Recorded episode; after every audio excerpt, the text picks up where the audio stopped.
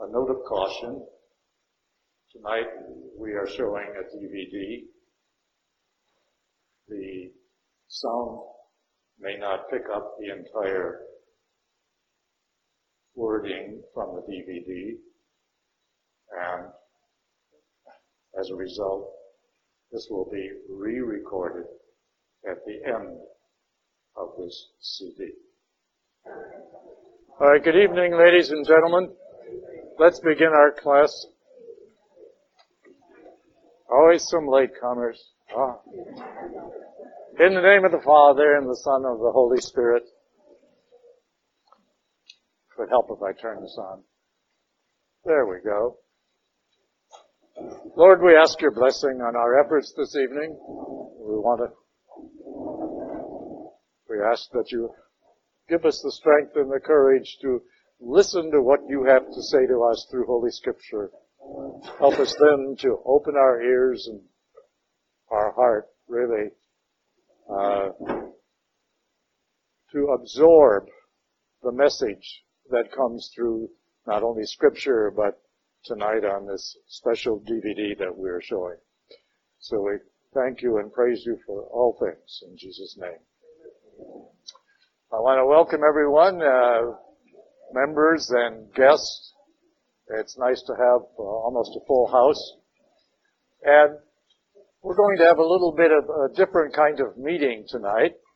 Uh, it'll be the first time in a long, long time that I've shown a, a DVD in any of these classes. Uh, but it's uh, it's based on the subject of the overall uh, meeting, the session on the saints as role models for modern society. Uh, this DVD is, part of a uh, 10-part series on Catholicism by Father Robert Barron, B-A-R-R-O-N, no relation. Um, it is very well done. And uh, this particular segment that we will be showing is approximately one hour long. And it is based on the lives uh, of four saints, or three saints and one uh, saint to be. Uh, that's Sister Catherine Drexel, uh, Sister Edith Stein, Sister Therese Lisieux of Lisieux, and Mother Teresa of Calcutta, who will be uh, canonized at some uh, near future date. Okay, she is up, I think, as far as blessed. If uh, you're not aware, in order to be declared a saint, a person must go through a very long and tedious process uh, that takes uh, many years it cannot even begin until at least five years after the death of the individual. Uh, the moment that it is accepted at Rome after a rather long uh, session at, in their own locality under the direction of the local bishop, they are declared a servant of God, which in a way is, we're all servants of God in, in many ways.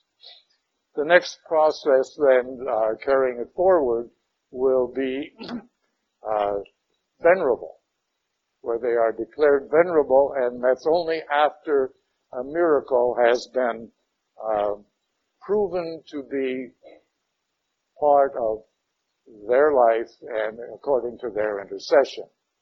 Then it goes on uh, through another stage, uh, much more trial and scrutiny, uh, to a level of called blessed. And that is probably the more important one. Uh, the final stage is saint. And they are then put on the rolls of the Catholic Church, the rolls which we call the canon. Uh, and that only means that this individual has been proven to be in heaven with God. That is the primary criteria of anyone to be declared a saint. You notice I do not use the words made a saint. Uh, often the media, when uh, after a ceremony in Rome or wherever, most likely in Rome, but not necessarily. Uh, when one or more saints have, uh, one or more persons have been declared as canonized as saints, the media will often say, well, the church made some more saints. Uh, that's a very improper and almost demeaning uh, term because the only person that can make a saint is the individual, him or herself, in cooperation with the Holy Spirit. Right? That's the only way. A person cannot make a saint themselves. Uh, they must be in cooperation with the Holy Spirit. That is part of the Holy Spirit's job uh, and purpose and his role in overall creation. So, I'd like to show this DVD. Uh, then afterwards, uh, we will have a discussion on it. It is really only part of the session tonight to show the DVD.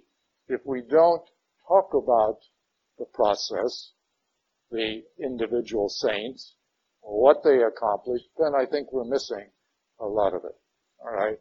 And so, don't be afraid to ask questions. There are no uh, foolish questions. Uh, sometimes there's a foolish answer, but um, no foolish questions. So please, if you have a question, uh, you should bring it up, and we'll try to answer it the best we can. All right. Any questions right now? There are two uh, segments on this DVD. We're showing the second one.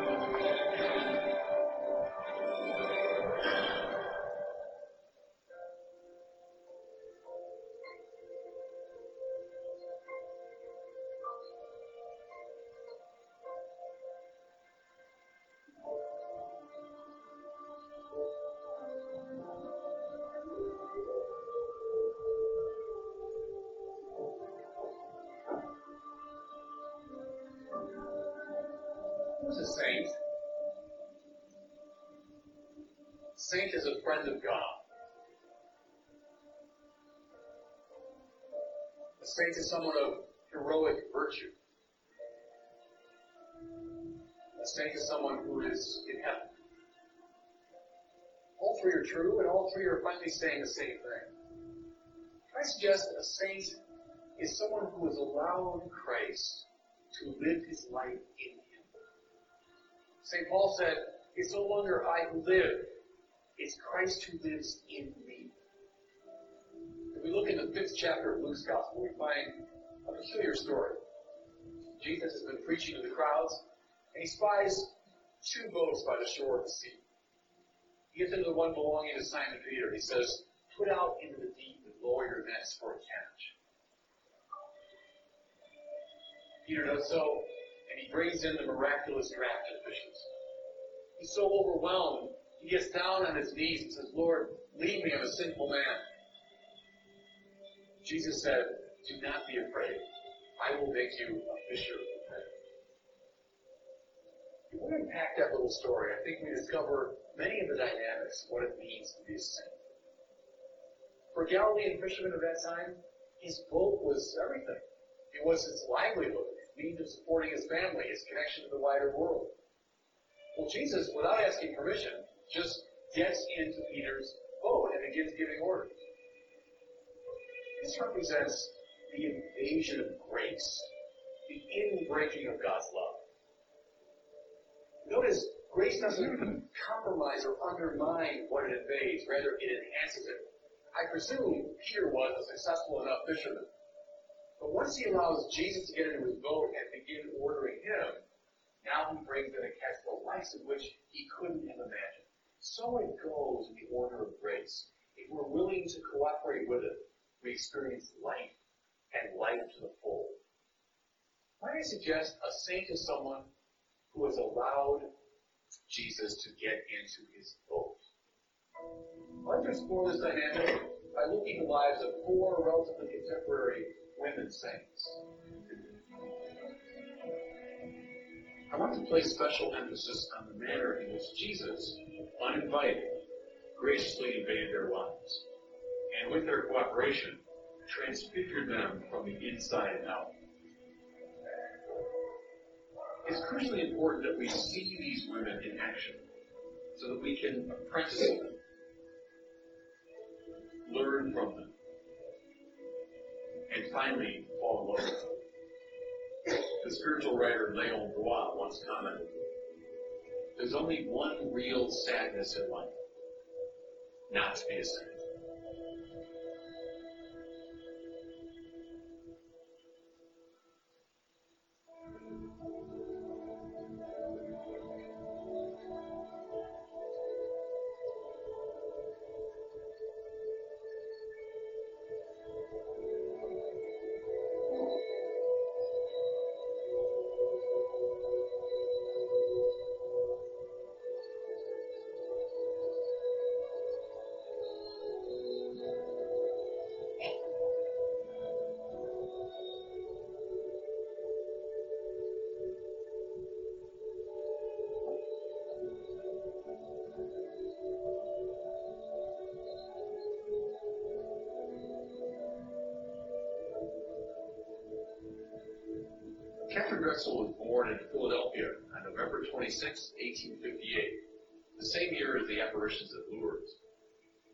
father was Francis Anthony Drexel, an internationally known banker and one of the richest men in America. Catherine's childhood was idyllic. Along with her siblings, she was given a first-class education in languages, literature, philosophy, music, and painting. She lived in a sumptuous mansion in Philadelphia, and she summered with her family at a lovely country estate outside the city. Her father and stepmother, her mother had died just after her birth, were both devout Catholics. They had a chapel in their home, and their father repaired to it for prayer every day after work. Also, three afternoons a week, her parents would throw open their home to the poor and those in need. The Drexels drilled into their children the conviction that their wealth had been entrusted to them and was destined, therefore, to be used for the common good. When she was 14, Catherine met a man who would exert a decisive influence on her life, Father James O'Connor. They would have met here at the Drexel Summer Home. You can see it right behind me. It's now part of a busy and sprawling hospital complex in Philadelphia Catherine was already exhibiting signs of great spiritual seriousness, and under O'Connor's direction, she actually laid out a program for growth and holiness. Pretty heady stuff for a teenage girl. In 1878, when she was 20, her formal education ended. In January of 1879, she was presented to Philadelphia high society. Now you would think for someone of that time and of her social class, that would have been a very important event. Catherine Drexel, frankly, was rather bored and nonplussed by it all. Soon afterward, and within a few months of each other, Catherine's beloved father and stepmother died, she found herself inheriting a fortune of money. She and each of her sisters received $4 million from their father's estate, probably closer to $400 million in our terms. But Catherine was unsettled. She didn't know quite what to do with this money or what to do with her life. At this point, two other extraordinary men came to see her. One was Bishop Martin Marty, the other was Father Joseph Stephan. They were both involved in the Catholic Indian mission, the church's outreach to Native Americans. They described their work so eloquently that Catherine was inspired to give a large part of her fortune to this work. She even ventured west with them to see the fruit of her donation.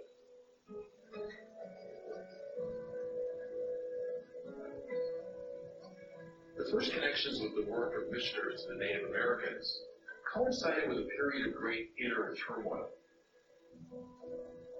Following the deaths of her parents, Catherine's health took a turn for the worse, and she was plunged into a period of anxiety and indecision. She was struggling to find her purpose in life.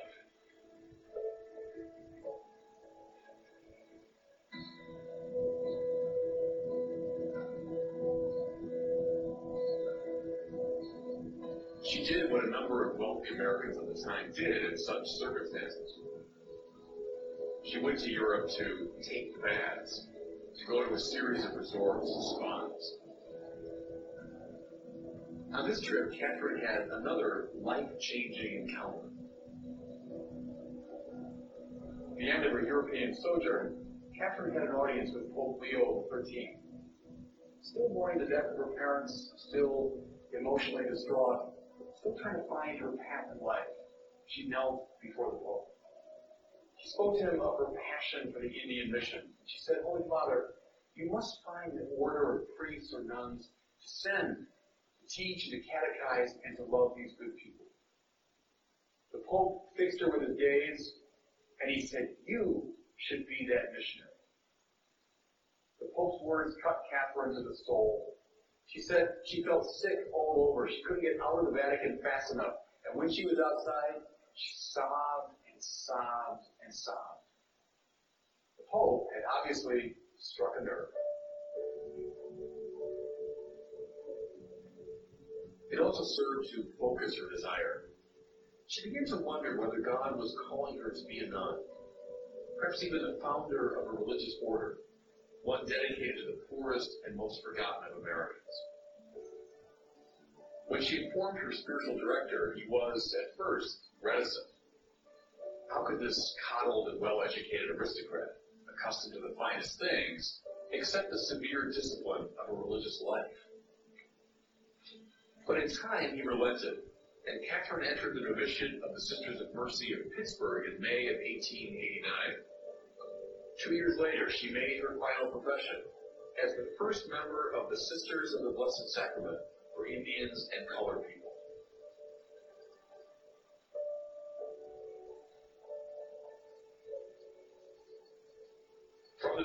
Catherine managed to attract a large number of young women eager to share her life. They gathered at the Mother House outside of Philadelphia and spent three years in formation and training before they set out for missionary work. One of their first outposts was among the Pueblo Indians of New Mexico. Next, they set up a school for African American children along the James River in Virginia. Perhaps Mother Drexel's most important foundation followed. Xavier University in New Orleans as a center for advanced studies for black young people, a place and purpose unheard of at the time. Where did the money come from for all these works and undertakings? Well, it came from Catherine's trust fund, that money given to her by her father.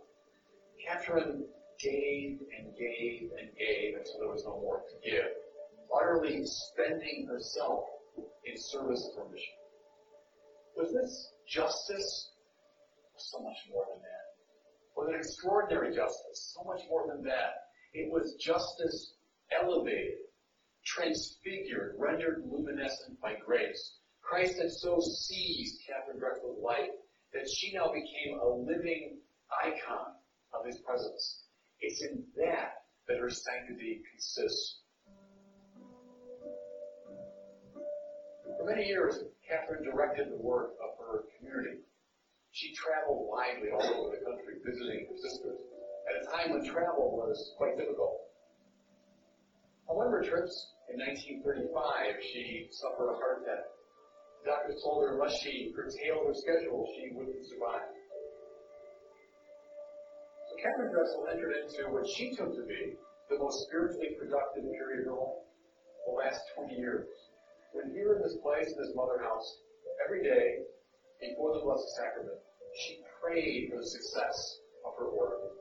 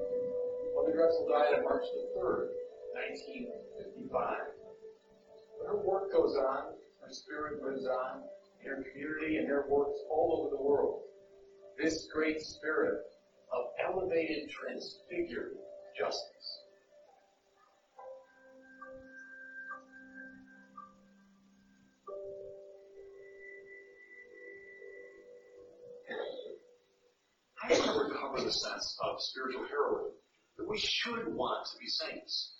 We should want to be a saint. And, and don't settle for second best, for a second or third rate spiritual life.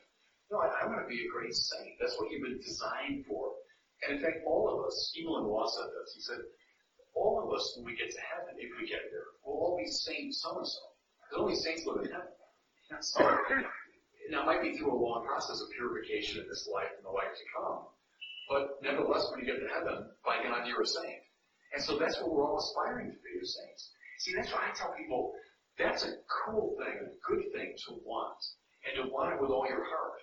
You know, say, oh, I, I want to be the most famous person in the world. That's stupid. I want to be the most, uh, the wealthiest person in the world. That's a waste of time. But I want to be a saint with all my heart. Off you go. That's a great thing to desire.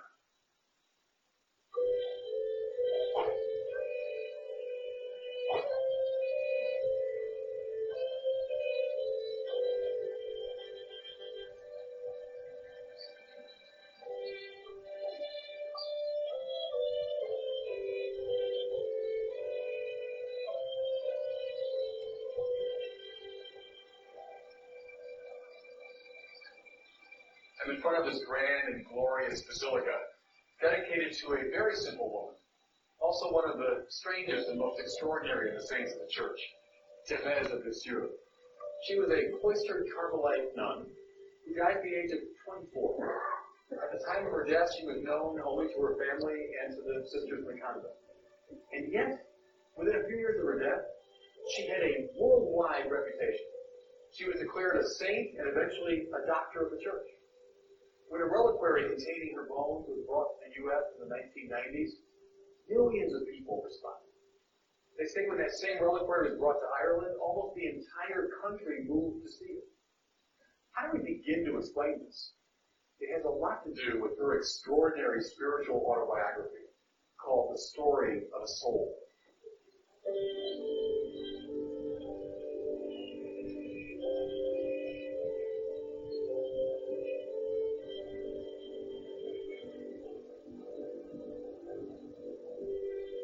Confess that when I first read The Story of a Soul, I didn't like it particularly. Like many others, I found it a bit overly sentimental, emotionally overwrought. And as a post-Freudian, I was only too willing to see evidence of neuroses and repression. But then I noticed something. The number of truly great intellectuals who loved Therese. Think of Dorothy Day, Edith Stein, Thomas Merton, John Paul II, Hans Urs von Balthasar, just to name a few. And then when I was a doctoral student in Paris, my thesis director, Michel Corbin, a very brilliant man, was explaining one day to me how the French don't refer to Therese as the little flowers we do, but rather as la petite Therese, the little Therese, as opposed to la grande Therese, the great Teresa, Teresa of. But then he added this. After many years of reading Therese of Lisieux, he said, I realized, elle est vraiment la grande Therese. She is truly the great Teresa. I realized I had to take a second look. She was born on January 2nd, 1873, the youngest child of Louis Martin and his wife Zélie, two extremely pious members of the French middle class. By her own admission, Therese's childhood was blissful. The youngest child, she was adored on by everyone, especially her father. He was her petit roi, little king, and she was his petite reine, little queen. Very early in life, she had the intuition that she would follow her sister Pauline into the Carmelite convent and become a religious. She never wavered from this resolution. The bliss of her childhood came to an abrupt end the death of her mother in 1877 when Therese was only four. Afterwards, she became withdrawn, moody, as she herself said, sensitive to an excessive degree. Her time at school in Lisieux was not pleasant, as she was picked on by her classmates. For the first time in her life, she felt herself, as she put it, weighed and found wanting. Full effect of her mother's death on Therese would appear when Pauline, her older sister and substitute mother, decided to enter the convent. Therese experienced a strange malady with both physical and psychological symptoms, some of them quite frightening. She would cry violently, suffer from severe headaches, fall into fits of shivering. Here is Therese's own description of this period. I was absolutely terrified of Saved finally was a manifestation of grace. On May 13, 1883, Therese found herself here in bed. She was utterly debilitated, physically, psychologically, unable to help herself. And then she noticed the statue of the Blessed Mother. It had been in her room before, but it was though she was noticing it for the first time. She said she was struck by the ravishing beauty of the statue, and especially by the Virgin Mary's smile. When she noticed the smile of the Blessed Mother, all of her physical and psychological symptoms left her. She was healed. Now, how do we explain this extraordinary incident? We can look at it many ways, I suppose.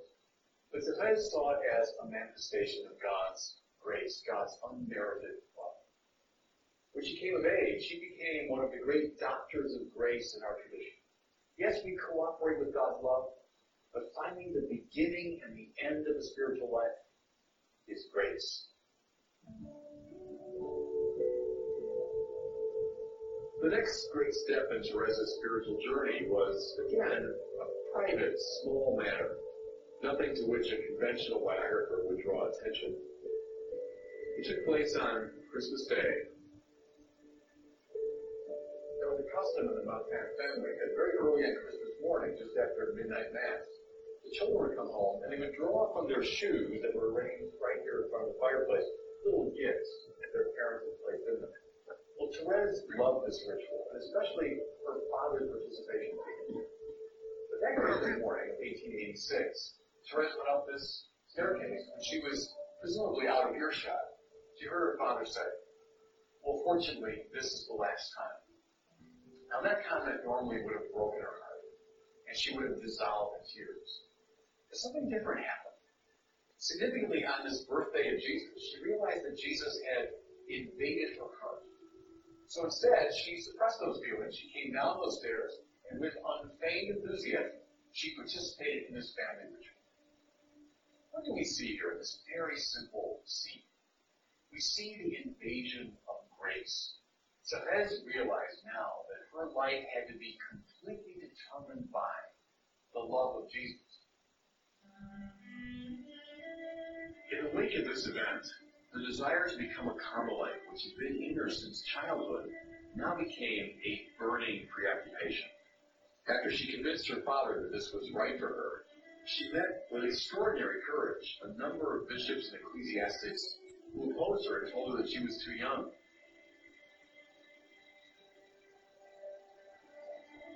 But she resolved to bring the case to the highest possible court. She joined a group of pilgrims going to Rome hoping to present her plea personally to Pope Leo XIII himself. On November 20th, 1887, Therese had her audience. Though she'd been told to say nothing to the Pope, she blurted out, Holy Father, in honor of your Jubilee, permit me to enter Carmel at the age of 15. The Pope smiled and told her to do what her superiors ordered. But she persisted Oh, Holy Father, if you say yes, everyone will agree. The Pope responded, Go, go. You will enter if God wills it. At that point, still begging and weeping, she was carried off bodily by two papal guards.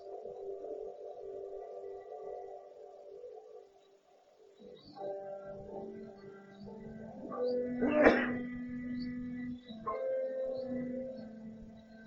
month later, the Bishop of Bayeux relented, and she was given permission to enter Carmel.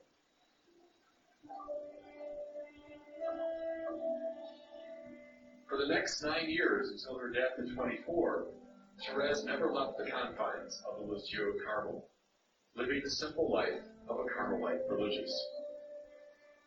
But in the course of those years, she began to cultivate a spiritual path that she came to call the little way. It was not the path of her great Carmelite forebears, Teresa of Avila and John of the Cross, not the way of spiritual athletes, but a way that any simple believer could follow.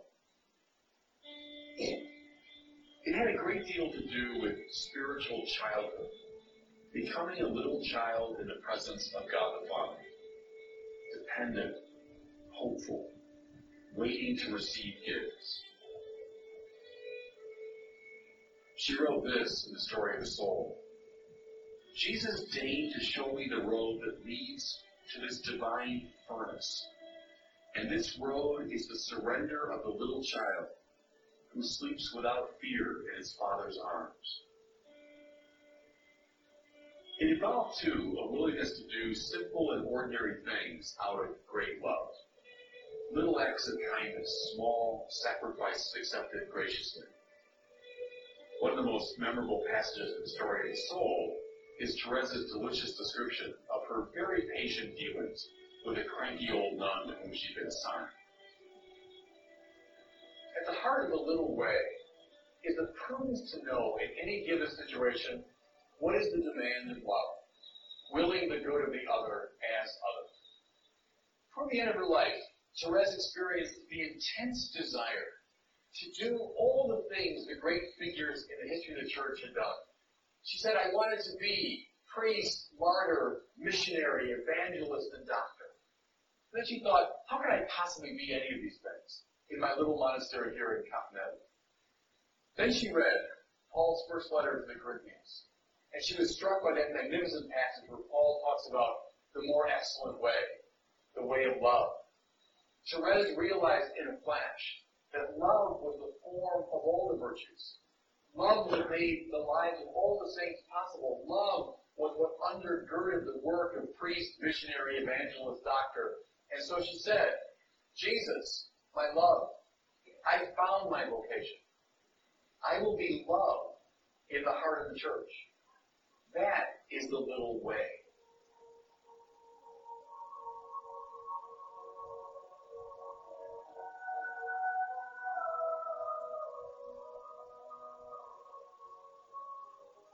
I mentioned at the outset how I, like many others, was initially put off by the overly emotional, sentimental style of the Little Flower.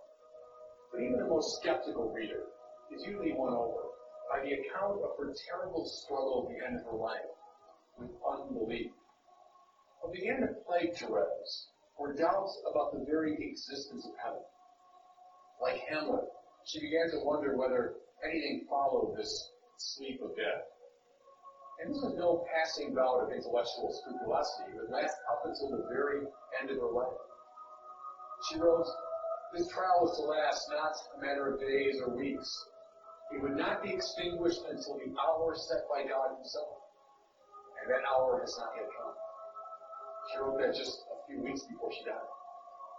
What's extraordinary is how she interpreted this struggle as a participation in the pain of so many of her contemporaries who no longer believe in God. She wrote, during the joyful days of Easter, Jesus made me really feel there are souls who have no faith. He allowed my soul to be invaded by the thickest darkness.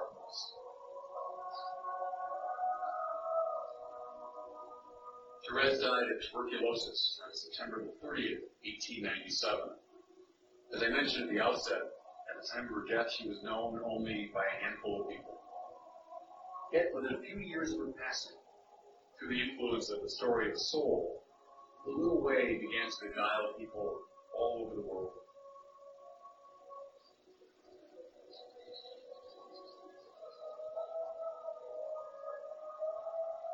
Spoke of Catherine Drexel's sanctity as a sort of elevated justice. We might characterize Teresa's holiness as transfigured prudence. Prudence is a kind of moral know-how. The little way is prudence elevated and transfigured by the radicality of Christ's love.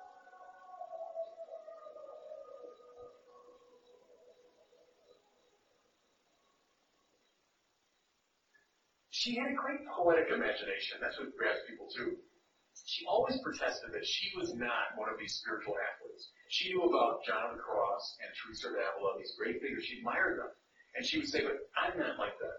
I'm not a spiritual athlete. I'm not one of these great trees that grow up to God. I'm just a little flower. That's where the nickname comes from. I'm a little flower on the floor of the forest. No one's going to know me. But, but, the sun can shine equally on all of them. The sun hits the high trees and the sun comes down to the forest floor. And so it's a great metaphor for the universality of grace. That, that we're all uh, susceptible to the influence of grace. As the sun shines on the good and the bad alike. It's, it shines on the great and the small alike. So that was a great bit of spiritual intuition she had, I think, that appeals to people. What about that analogy of like you said she lifted her hand up to God? Oh yeah, that's a splendid one, I think. It's beautiful. And there's, a, there's kind of a wry smile behind it because she again acknowledges the spiritual athletes, you know, all the really serious people. They're climbing their way up to God. And she admired them. But she also, with that little wry smile, would say, well, I'm just this little child. I can't climb mountain. But I can raise my arms up like this. And, and of course, of course, he's going to want to pick me up. And then she sort of winks at the spiritual athlete and says, and actually, I get higher than you because he lifts me right up. It's that kind of perception that I think people find um, very moving and very attractive.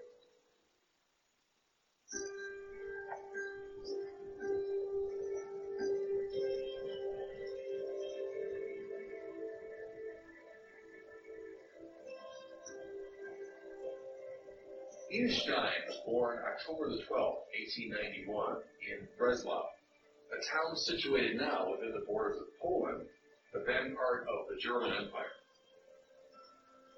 She was the seventh and youngest child of pious Jewish parents.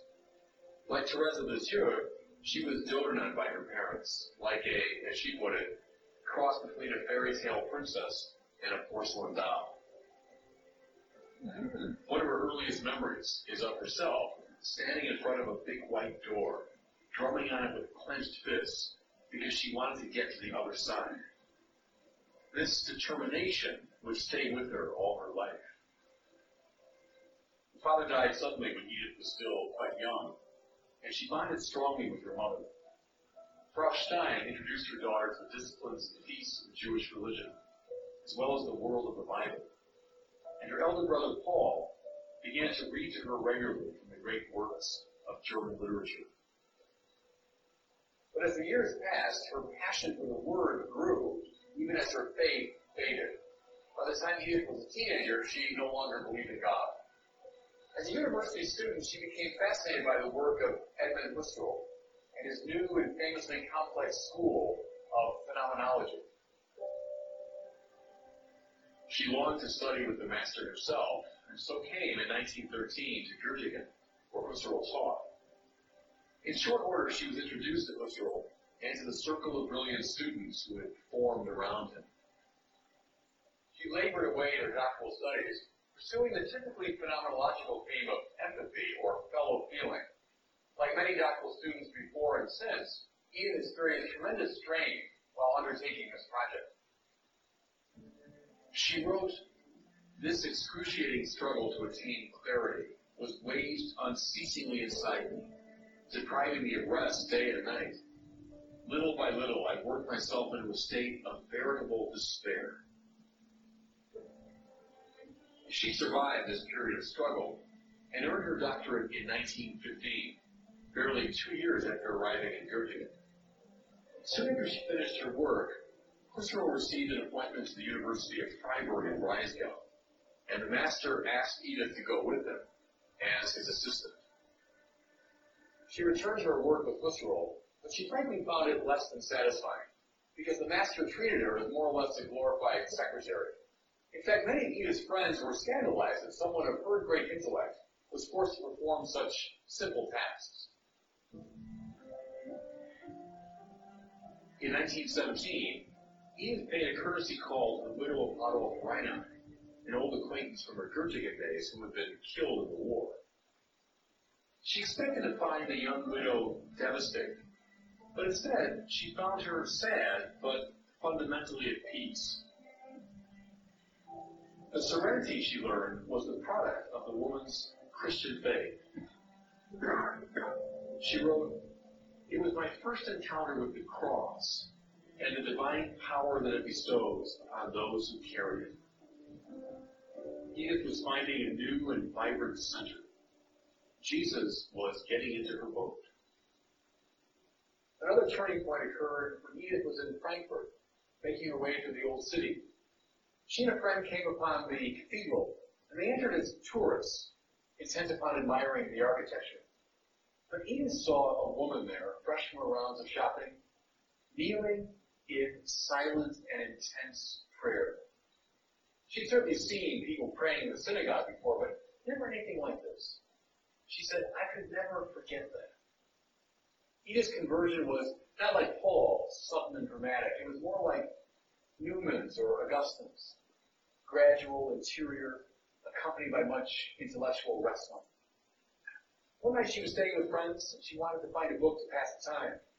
She took off the shelf a copy of Teresa of autobiography. She stayed up all night reading. The next morning she put the book down and she said simply, that is the truth. What especially impressed her about the book? It's impossible to say. When she was pressed on the matter, she simply said, Secretum meum mihi. That's my secret. I think it's fair to say that the reading of Teresa's autobiography was the galvanizing moment. It was the occasion for all the strands to come together.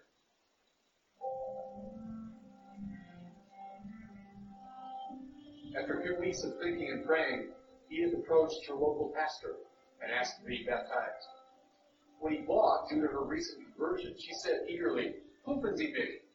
Test me. She was received into the church on January 1st, 1922. In those days, the feast of the circumcision, the first shedding of Jesus' blood. Edith wanted immediately to join the Carmelites, the order of her religious hero. But her director asked her to wait. She became instead a professor at a teacher's training college run by the Dominican system. Among the Dominicans, Edith began to live essentially a religious life.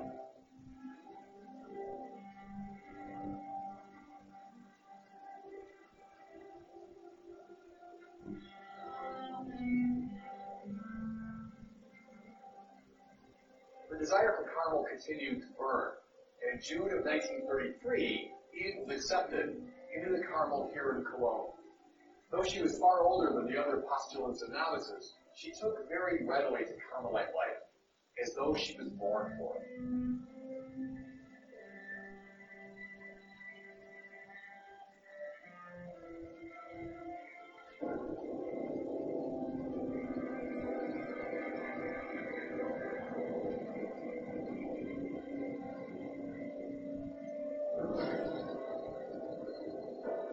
November of 1938, Kristallnacht, the night of the broken glass, took suddenly, Jews all over Germany were in acute danger. Concerned for her safety, Edith's superiors transferred her from the Carmel here in Cologne to the Carmel in Echt in Holland. But in 1940, the Nazis overran Holland. And the danger that loomed over Edith here now threatened again. Bravely, the Dutch bishops raised their voices in protest over the ill treatment of Jews. The Archbishop of Utrecht finally ordered that Nazi policy be attacked from every pulpit of the country. The Nazis retaliated brutally, ordering a roundup of all Jews who had converted to Catholicism. On Sunday, August the 2nd, 1942, the Gestapo came for Edith and her sister, who had joined Edith in the convent. Amidst the confusion, Edith calmly said, Come, Rosa, we're going for our people.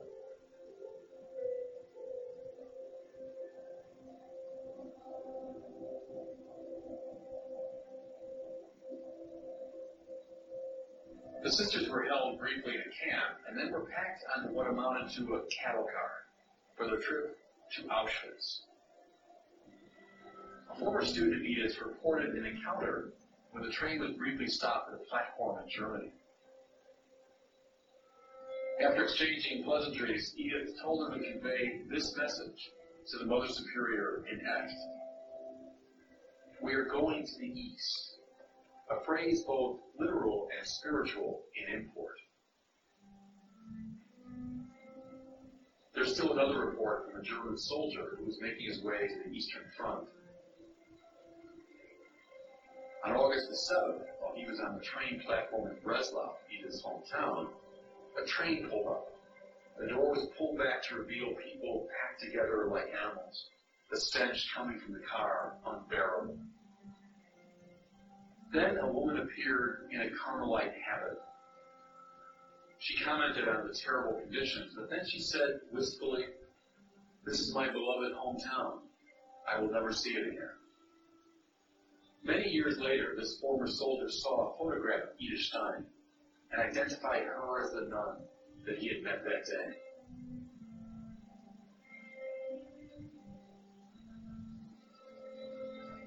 On August the 9th, 1942, Edith arrived here at Birkenau. She was selected immediately for execution. They brought her here to this gas chamber. You can see the ruins of it just behind me. And here she was murdered. Subsequently, her body was burned and the ashes strewn to the wind.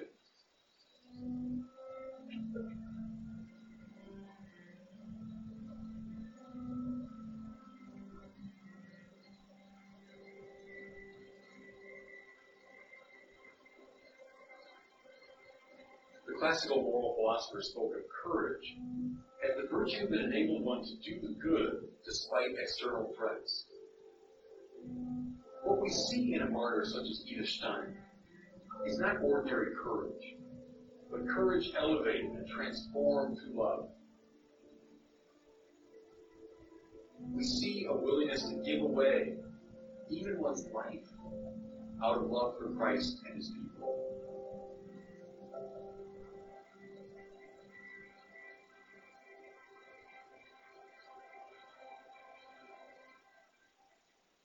Thomas Aquinas' sister asked him one time, What must I do to be a saint? He said, Will it. And that's a good answer. You see, part of our problem is that we accept a kind of spiritual mediocrity. Oh, be a saint. Come on. Well, I mean, there's so many different types of saints. Uh, great sinners who became saints. People that were a million miles from God became saints. Part of it is to is to want it, is to move beyond a sort of spiritual mediocrity and say, no, I, I want to be a person of heroic virtue. I want to follow Christ with all my heart. And so desire it. Um, and, and stop playing the game of a false humility. This is, well, I could never do that. No, God can do whatever He wants. God can make a saint uh, from any of us. But we have the desire to cooperate with it.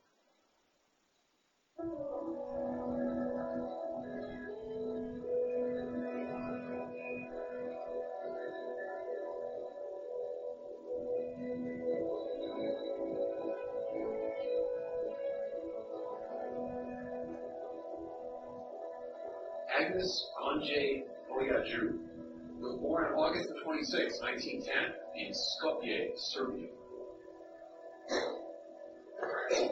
When she was 12, Agnes felt the first stirrings of a religious vocation, though she had, to that point in her life, never as much as laid eyes on a nun.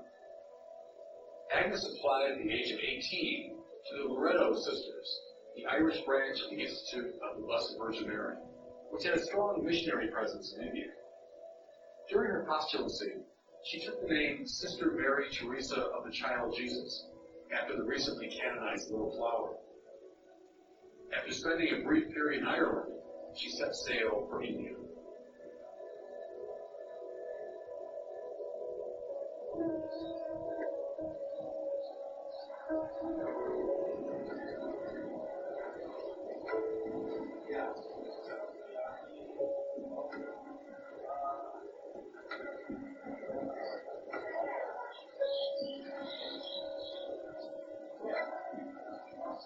She arrived in India, she was dazzled by its luxuriant natural beauty and shocked beyond words by its grinding poverty. Though she had known poverty in Serbia, nothing prepared her for what she saw in India. The conviction grew in her that service to such poor would involve a radical simplifying her own life.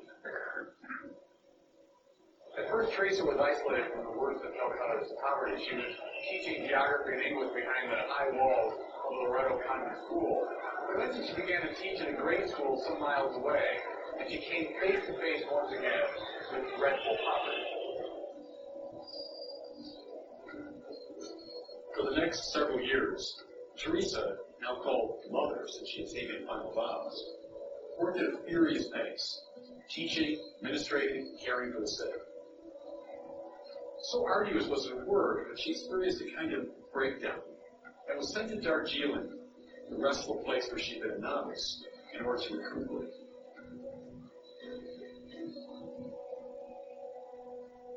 On the dusty train to Darjeeling, she had the experience that would change her life. She received the call of dawn to be a missionary of charity, the summons to serve the poorest of the poor, to follow Jesus with a reckless abandon. She called this the hidden treasure for me, and she understood it as a summons to slake the thirst of Jesus for souls. When she returned to Calcutta, she submitted herself to the spiritual direction of Father Celeste von Exem, a Belgian Jesuit who would prove an extremely helpful and important figure in her life. After a year of prayer and discernment, Mother Teresa and Father von Exem brought the idea of founding a new order to serve the poorest of the poor to the Archbishop of Calcutta, Ferdinand Perier. A wise character, Perier tested the vocation of the little nun, throwing up all sorts of objections and roadblocks. Despite his opposition, she persisted, and the Archbishop's admiration for her grew. Perier eventually consulted experts in canon law and devised a way to release Mother Teresa from her vows to the Loreto sisters and to found her own community. In April of 1948, formal approval came from Rome, and Mother Teresa said simply, Can I go to the slums now?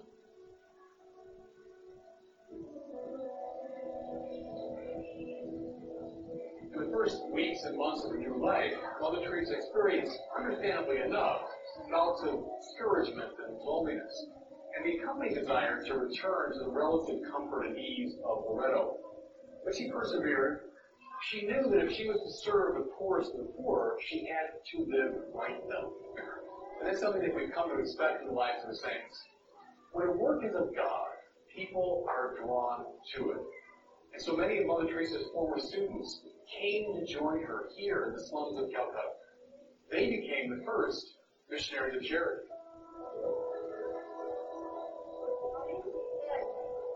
She quickly formed them into a religious community, fashioning a rule which combined elements of the Jesuit and Franciscan spiritual traditions. She put special emphasis on their identification with the poorest of the poor.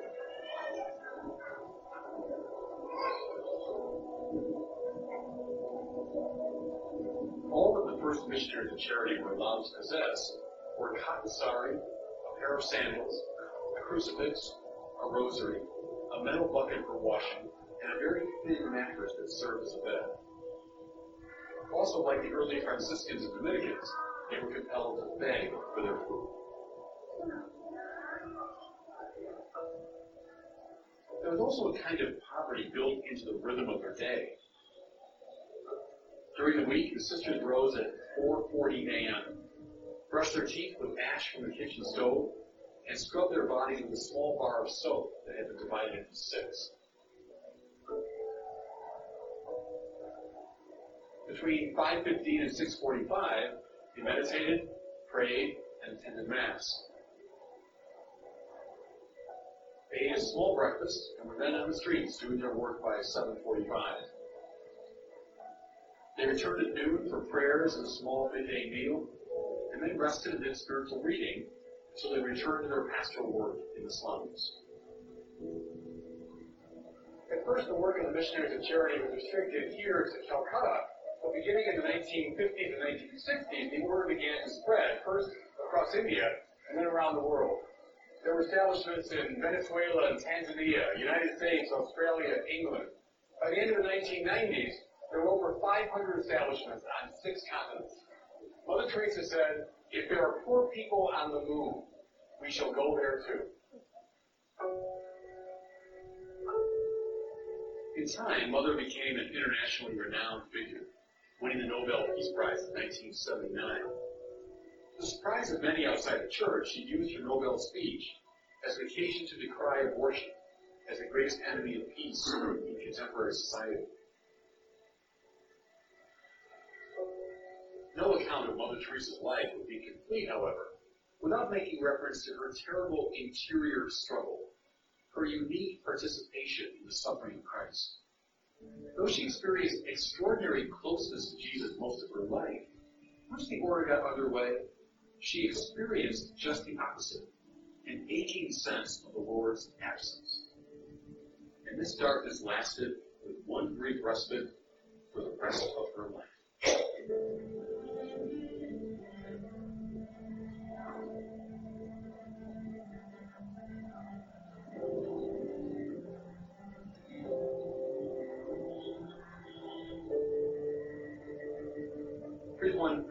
Particularly devastating account of what it felt like to endure this darkness. In my soul, I feel just that terrible pain of loss, of God not wanting me, of God not being God, of God not really existing. My work holds no joy, no attraction, no zeal. She came to understand her suffering as a sharing in the passion of Jesus, his own feeling of abandonment by the Father. Feeling the absence of God, Mother Teresa entered even more fully into the suffering of those she longed to serve. And this experience brought her, as we saw, remarkably close to her namesake, Therese of Lisieux, who at the end of her life faced a similar struggle believing in God and in the reality of heaven. Mother Teresa died on September the 5th, 1997, at the age of 87. When her body was displayed for public viewing, it was of course clothed in the habit of the missionaries of charity. But it was also left shoeless, revealing her remarkably gnarled feet. For many people, those misshapen feet spoke most eloquently of her hard years of service on behalf of the poorest of the poor. The philosophers speak of temperance, virtue by which we control our desires of food, drink, and pleasure, so that we might achieve and advance of justice. What we see Mother Teresa is elevated transfigured temperance, a disciplining of the desires which goes far beyond the requirements of justice, so as to serve the infinite demand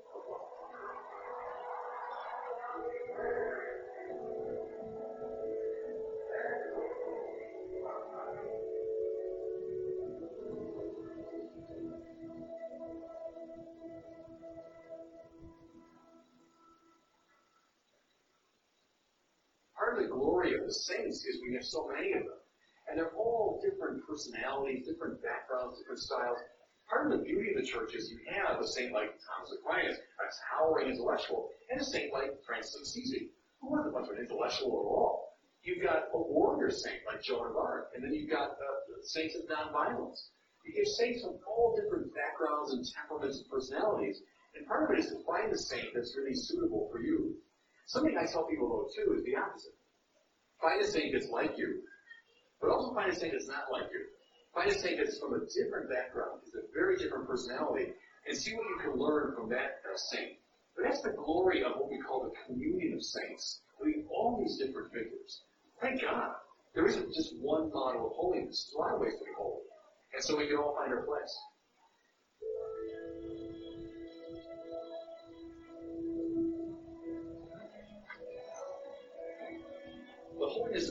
Like a white light, pure, simple, complete.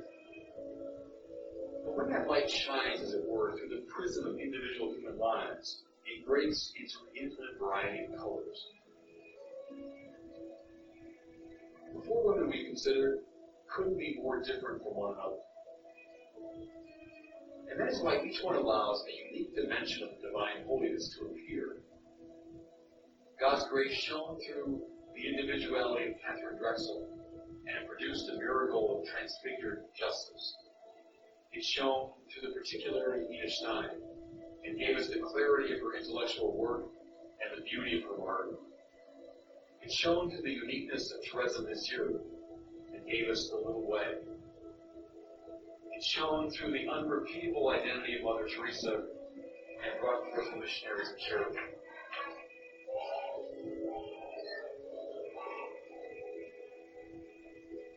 Church revels in the variety of its saints because it needs such diversity in order to represent the infinite intensity of God's goodness.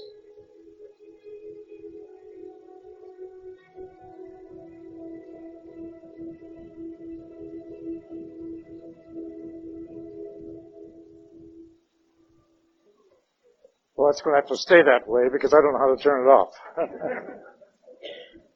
uh, I hope you like the DVD presentation. It uh, really, I think, demonstrates that we can all be saints if we really want to. But it's not something that we take upon ourselves to go out and find a big job to do or heroic virtue. It is not important uh, for what we want to do. What is important is that we find what God wants of us or from us and then work with that. I think if you recall, each of these four women went through a struggle, a mental as well as physical struggle.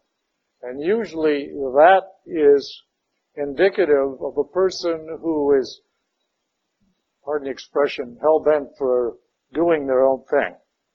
And then they get caught up in this idea of the self, and God turns them around so that they see that it is not what they want to do for God or for the church, but what is more important is for them to realize and work with what God wants from them. And the only way they can really find that is through going through that struggle and praying.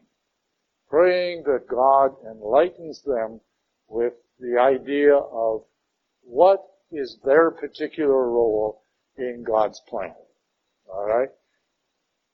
It does not have to be some grand and glorious thing. You don't have to be a very wealthy person like Katharine Drexel. You don't have to be uh, somebody from a totally different faith, such as Judith Stein, or as he pronounced it, Stein. Uh, Cindy, how do you pronounce your last name? Stein. Okay. Uh, um, but I think he's pronouncing it the German way. Yes. Okay. You don't have to be a, a Mother Teresa going out into the slums.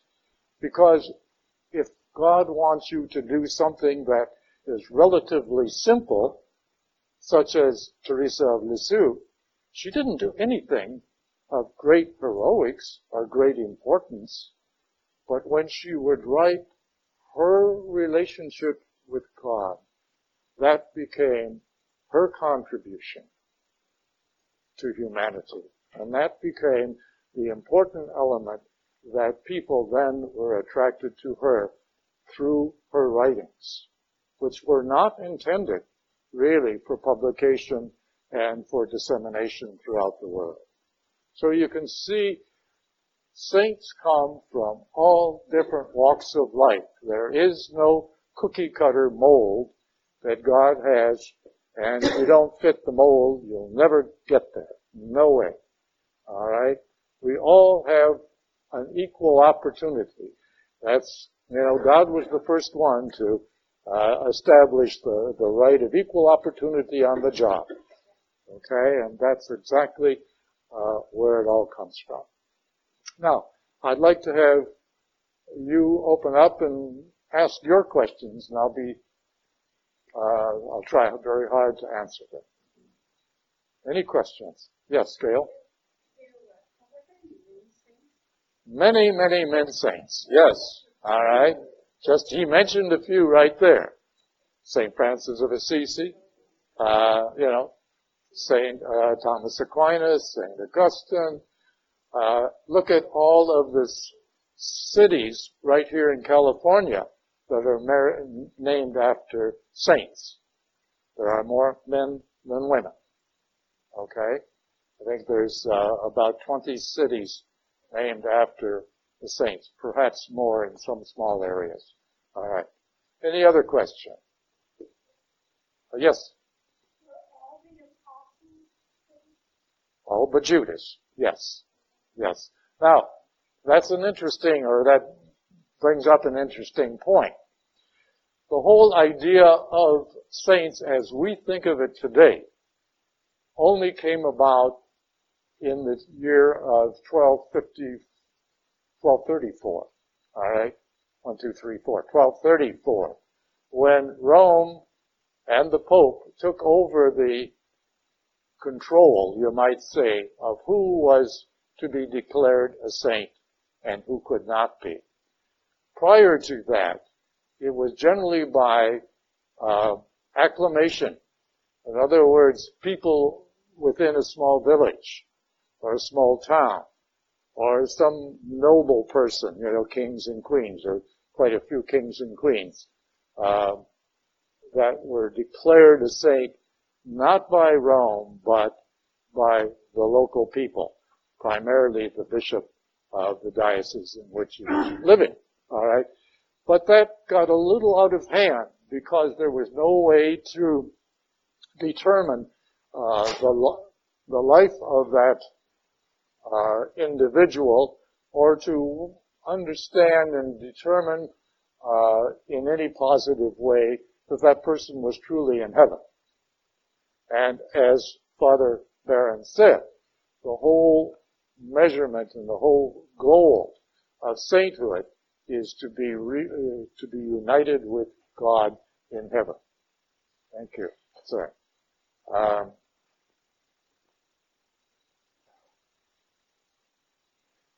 Right.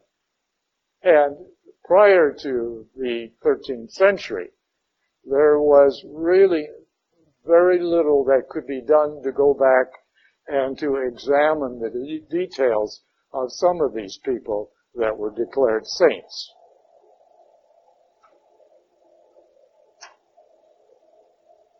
So, Rome took over control of the process for declaring who is a saint.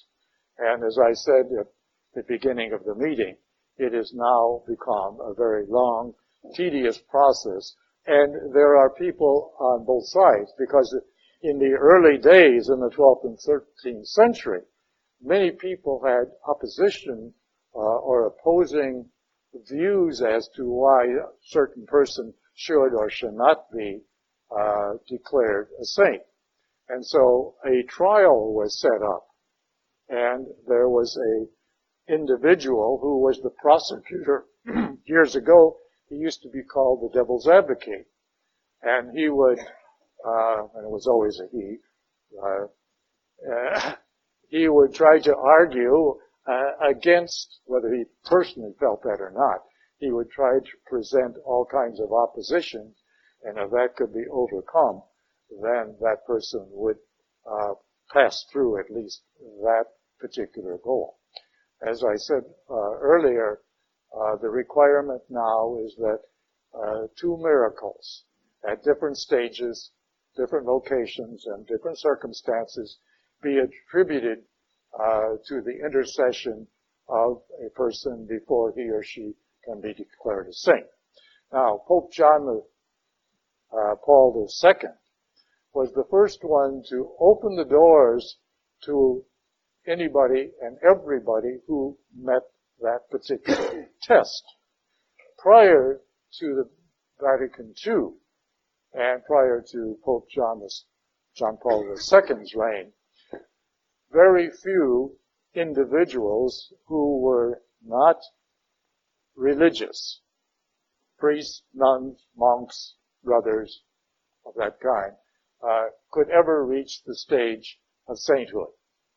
Uh, they just felt it was um, only those people who had dedicated their lives to the church that could reach that area. Uh, Pope Paul VI and later John Paul II advocated that all people had an equal chance of being declared a saint provided again that they met the test. And this is documented in one of the uh, major documents of Vatican II, uh, the uh, dogmatic constitution on the church, chapter 5, which is entitled The Universal Call to Holiness. Those of you who are in this class uh, have a copy of that, and anyone that would like it, I'd be very happy to provide it. Any other questions? Yes, Mike?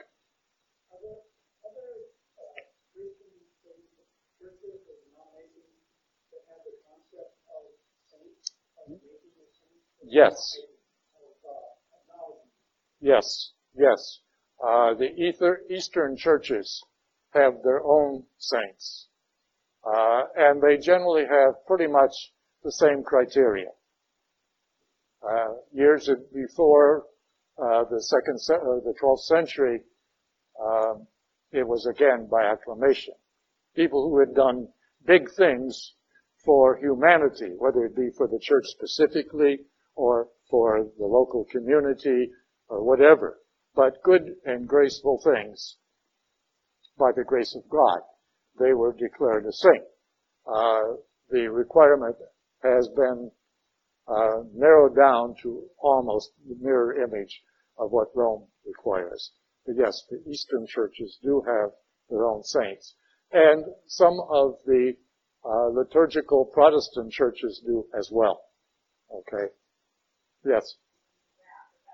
Well, see, that would be pretty much like the, the earlier church way of doing it by just general acclamation and not going through the rigorous test that they have to today. Uh, Rome has declared that there is no other way. General acclamation does not work, even for himself. Uh, if you recall that at uh, John Paul II's funeral, many people uh, cried out in, in very loud voices uh, that they wanted him to be declared a saint now. And uh, Rome said no. Five years minimum time requirement after the death. Mother Teresa now has been uh, dead, I think it is 15 years, or it will be 15 years in September. She has not quite gotten to sainthood yet, but she is well along the way. Uh, Frank? No dumb questions.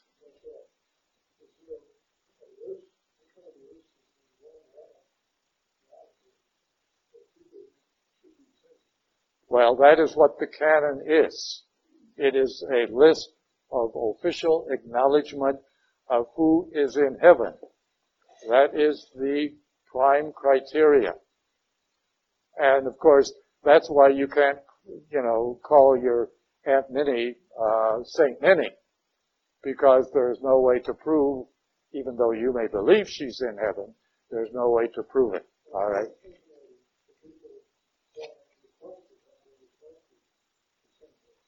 Uh, there are a number of those, yes, and Rome has a list. I don't know if it's available. I would kind of doubt it.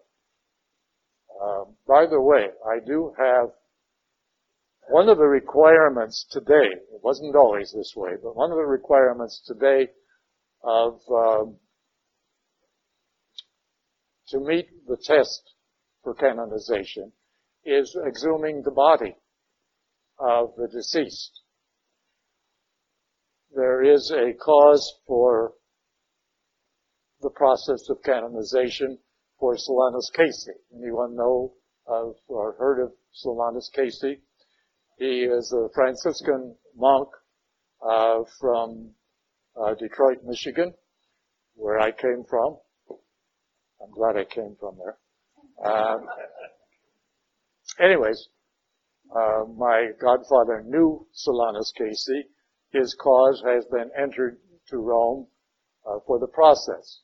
I have a video, a VHS video, of the exhumation of his body in 1957. He died, let me think now, he died in 57. This would have been 1997, 40 years later. Alright, his body was exhumed. It was buried out in the, in the monk's uh, little grave in the back of the monastery. Uh, when it was pulled up, when the casket was pulled up, it was so heavy because it was full of water. Uh, the table, water table level is very high in Michigan, and uh, the casket was full of water, so they drilled holes in the bottom to let the water out. All right. When they opened it up, his body was fully intact. That is one of the indications of a person who was preserved because of his holiness. All right. Uh, and I do have a video uh, of that. I'm going to try to convert it to CD, C, DVD rather, and play it here some evening. Anybody know where I can get a VHS tape converted to DVD? Hmm? Well, they do that? Okay, good. Thank you. Alright, so we'll announce that some later date. Yes? Oh, okay, good. Very good. Yes, ma'am.